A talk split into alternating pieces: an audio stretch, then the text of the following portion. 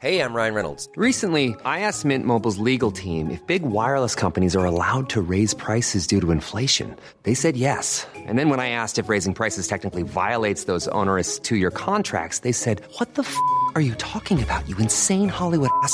So to recap, we're cutting the price of Mint Unlimited from $30 a month to just $15 a month. Give it a try at mintmobile.com slash switch. $45 upfront for three months plus taxes and fees. Promo rate for new customers for limited time. Unlimited more than 40 gigabytes per month. Slows. Full terms at mintmobile.com. Hey, it's Ryan Reynolds, and I'm here with Keith, co star of my upcoming film, If, only in theaters, May 17th. Do you want to tell people the big news? All right, I'll do it. Sign up now and you'll get unlimited for $15 a month in six months of Paramount Plus Essential Plan on us. mintmobile.com slash switch. Upfront payment of $45 equivalent to $15 per month. Unlimited over 40 gigabytes per month. Face lower speeds. Videos at 480p. Active Mint customers by 531.24 get six months of Paramount Plus Essential Plan. Auto renews after six months. Offer ends May 31st, 2024. Separate Paramount Plus registration required. Terms and conditions apply if rated PG. I'm Sandra, and I'm just the professional your small business was looking for. But you didn't hire me because you didn't use LinkedIn jobs. LinkedIn has professionals you can't find anywhere else, including those who aren't actively looking for a new job but might be open to the perfect role, like me. In a given month, over 70% of LinkedIn users don't visit other leading job sites. So if you're not looking on LinkedIn, you'll miss out on great candidates like Sandra. Start hiring professionals like a professional. Post your free job on linkedin.com/people slash people today. Du lytter til en podcast fra TV2. Manden bag onkel Reje, Mads Gertsen, måtte i sidste uge sygemelde sig. På de sociale medier er den 53-årige tv-figur blevet beskyldt for at være pædofil, satanist og for at groome børn. Det, vi har oplevet her de seneste 10 dage, det er en hets, det er chikane, og så er det også direkte trusler mod Mads Gertsen og DR. DR kalder menneskerne bag for en gruppe konspirationsteoretikere. Men hvem er de, og hvad er det, de er så bange for? Det er dato i dag. Mit navn er Joachim Claus Høj Bindslev.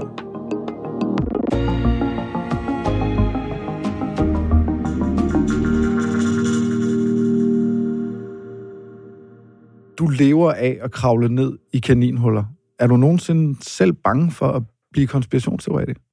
Nej, egentlig ikke. Jeg synes jo til stadighed, at det er øh, noget af det mest spændende, man kan beskæftige sig med. Hvordan mennesker laver fortællinger om verden for at forstå verden. Og det er jo dybest set det, konspirationsteorier er. Velkommen til dig, Kasper Grotte Rasmussen. Du er historiker og lektor ved Syddansk Universitet, og så forsker du i konspirationsteorier. Ja. Hvor ofte taler du med konspirationsteoretikere?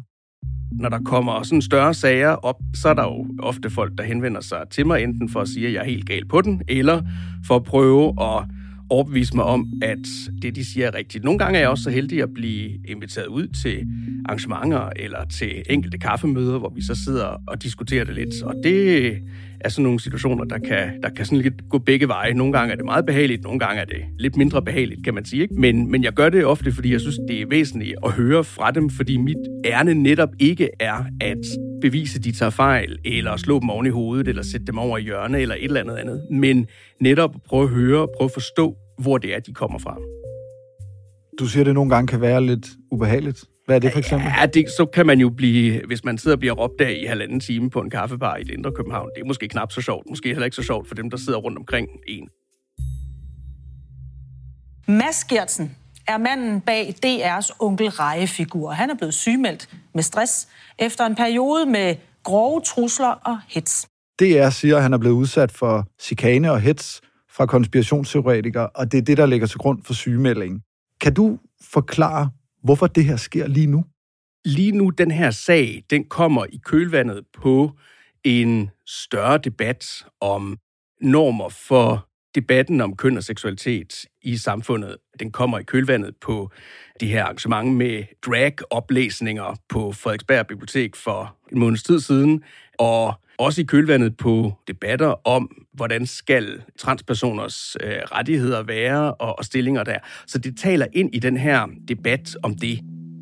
Samtidig så kan man sige, at det trækker jo nogle tråde til de debatter, der har været de senere år med konspirationsteorier, der har fokuseret på det her element. Det er konspirationsteorier, vi kender fra USA som det, der hedder Pizzagate. Pizzagate started on the internet shortly before Election Day when right wing sites that make up fake news spread rumors that Hillary Clinton was involved in a child sex trafficking ring in D.C. Og QAnon senere, som har haft det her som bærende elementer, altså at der skulle være sådan en pædofiliring, der mishandlede børn blandt samfundets top. QAnons tilhængere er overbeviste om, at en sammensværgelse af pædofile satanister står bag alverdens regeringer, og at deres frelser er Donald Trump. I do know they are very much against uh, pedophilia. Karakteren Onkel Reje har eksisteret i, i overvis i, i DR's univers, særligt på kanalen Ramachan, som dem af os med børn, eller i hvert fald med børn i vores omgangskreds, formentlig er stødt på. For dem, der ikke kender Onkel Reje, prøv at forklare, hvordan ser Onkel Reje ud? Onkel Reje ser jo ud som en, der ikke nødvendigvis lige har været i bad. Nu skal I høre, hvad onkel Rej han ikke kan lide. Jeg kan ikke lide at gå i bad. Nej, det kan jeg i hvert fald Jeg kan ikke lide at gå i Jamen, så bliver man våd. Det har de jo øh, konstrueret en karakter, der er sådan øh, lidt beskidt, der har langt hår og øh, skæg, og jeg tror endda også, at han har en pibe i munden, og går rundt så viser han lidt bare rundt mave, og tillader, at man sådan lidt hopper rundt øh, lidt omkring og prutter i badekarret. Putte, putte, putte, putte. Putte er et dejligt ord. Karakteren Onkel Reje er jo den her øh, sådan øh, satiriske øh, legeonkel, der siger alt det forbudte, og gør en masse ting, tager børnene alvorligt, sætter børnene i centrum, tillader børn at gøre alle de her øh, lidt forbudte, sjove ting, som det jo tyder på, at der er mange børn, der har synes var meget sjovt.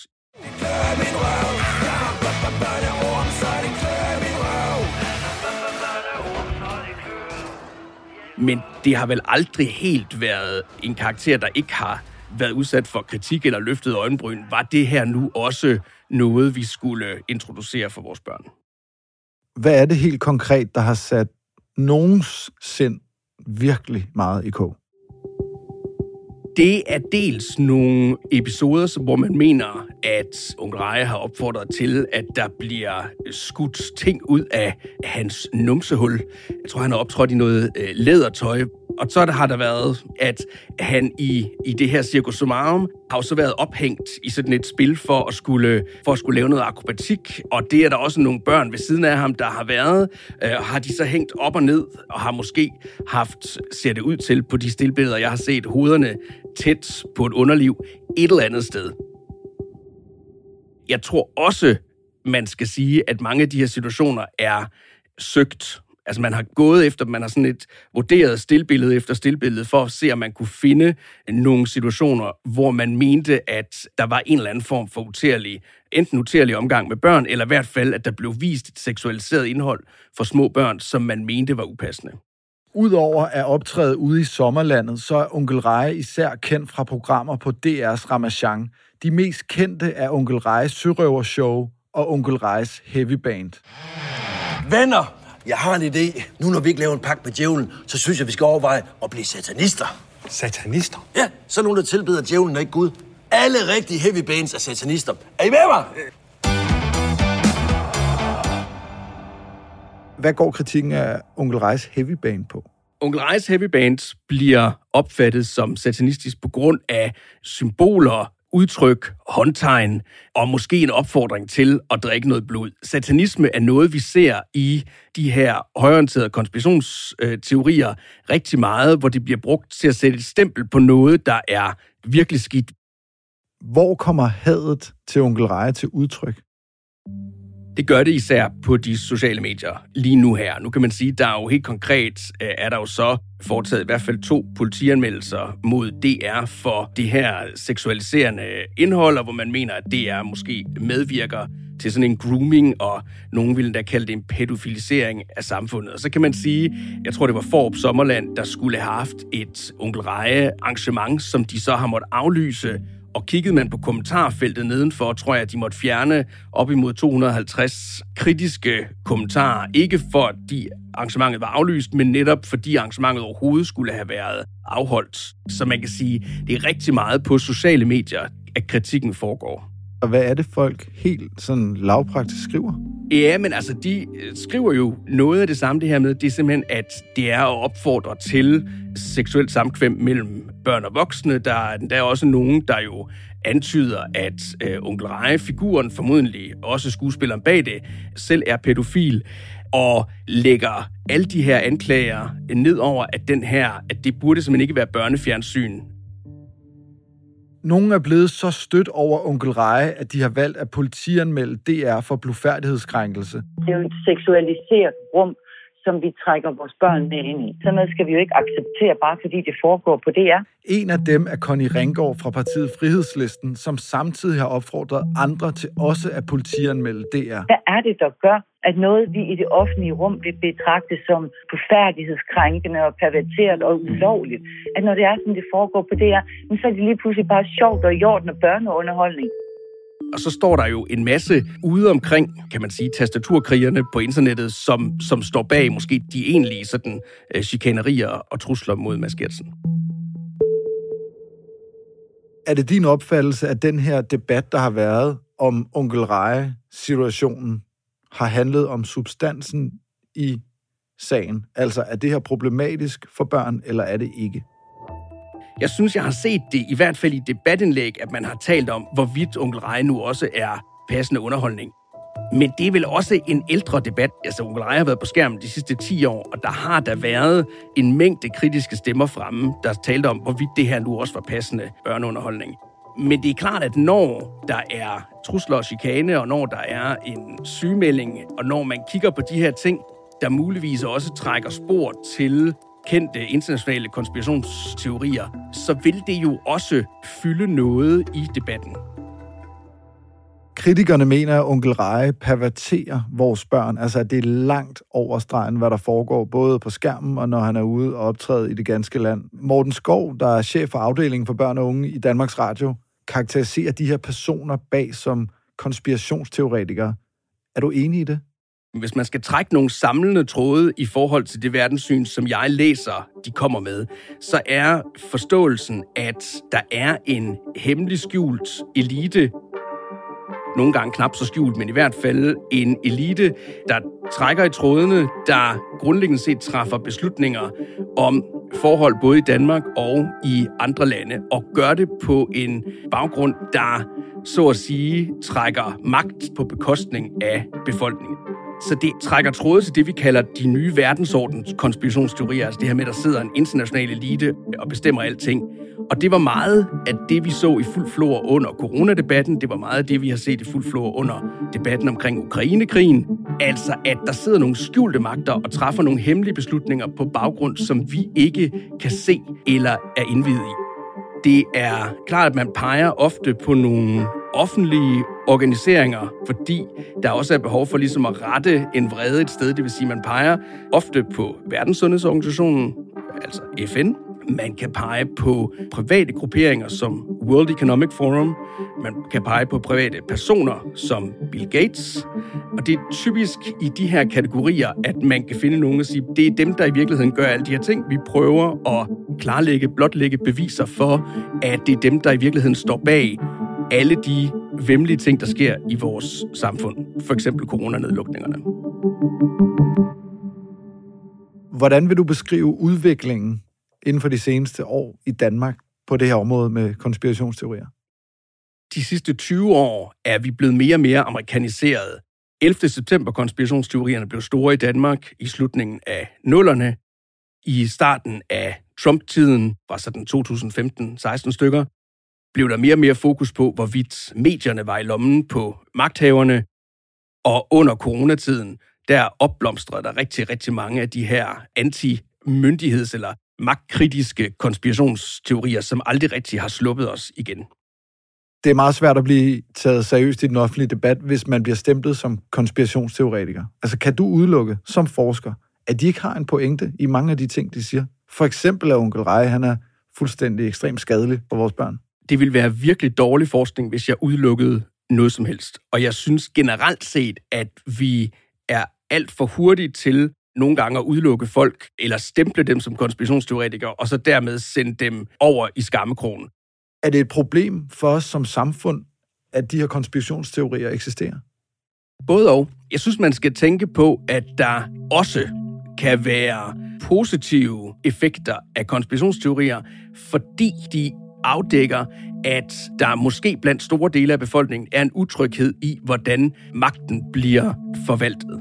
Og det synes jeg er et af de største, måske sådan positive træk ved konspirationsteorier. Og det er jo det er noget af det, vi i virkeligheden burde lytte allermest til. Og på den måde, hvad skal vi sige, adskille kritikken fra den fortælling. Det kan godt være, at fortællingen, den de kommer med og siger, hvordan det hele hænger sammen, ikke er rigtig. Men den kritik og bekymring, de kommer med, kunne godt være noget, synes jeg i hvert fald, som vi alle sammen burde lytte til. De skadelige effekter på det sådan samfundsmæssige plan af konspirationsteorier, det er, at hvis vi skal helt lade være med at have tillid til hinanden, og hvis vi skal lade være med at have tillid til politikere, til magtinstitutioner og til medier og til andre, men hvor bliver den demokratiske sammenhængskraft så i sidste ende af? Øh, og hvis ikke vi tror på noget af det, vi får fortalt, noget af det, vi oplever, noget af det, vi bliver præsenteret for, så bliver det meget svært at have en samtale med hinanden, hvor hvis vi står to personer og kigger ud af vinduet, så kan vi ikke blive enige om, hvorvidt det er godt vejr, eller hvorvidt det regner. Har der været en opblomstring de senere år her i Danmark? Ja, det må man absolut sige. Hvad betyder det for os som samfund? Jamen, det betyder jo, at vi burde passe en lille smule på vores demokrati. Vi kan se fra de seneste såkaldte tillidsmålinger, at de sidste omkring tre år er tilliden til politikere, til embedsfolk, til journalister faldet markant. Så der er en tillidskrise under, under opsejling på en eller anden måde? Jeg tror ikke, den er under opsejling. Jeg tror, den er her. Er det konspirationsteoretikernes skyld, at der er en tillidskrise, eller er det magthavernes skyld, og også i mediernes skyld? Det er vores allesammens skyld, tror jeg. For nu at dele sol og vind lige. Konspirationsteorier og konspirationsteoretikere skaber ikke kriser og tillidskriser. De reagerer på dem.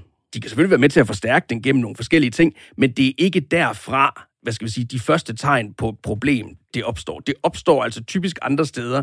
Jeg synes, man som politisk niveau skulle i virkeligheden tage det her en lille smule mere øh, seriøst og overveje, hvad man skal gøre ved de her tillidsproblemer til demokratiet. Det er jo ikke udelukkende et dansk fænomen.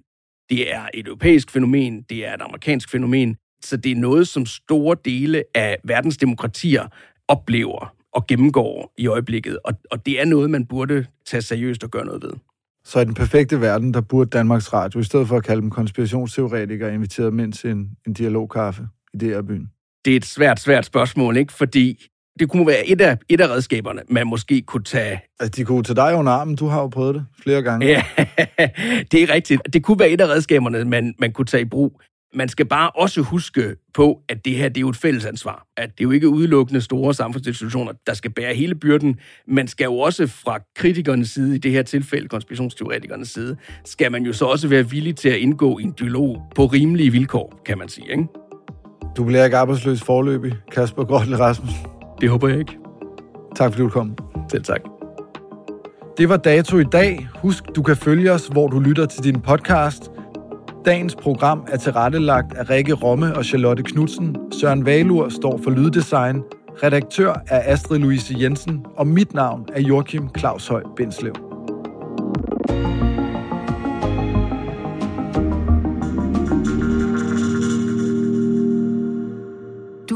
Til en podcast fra TV2.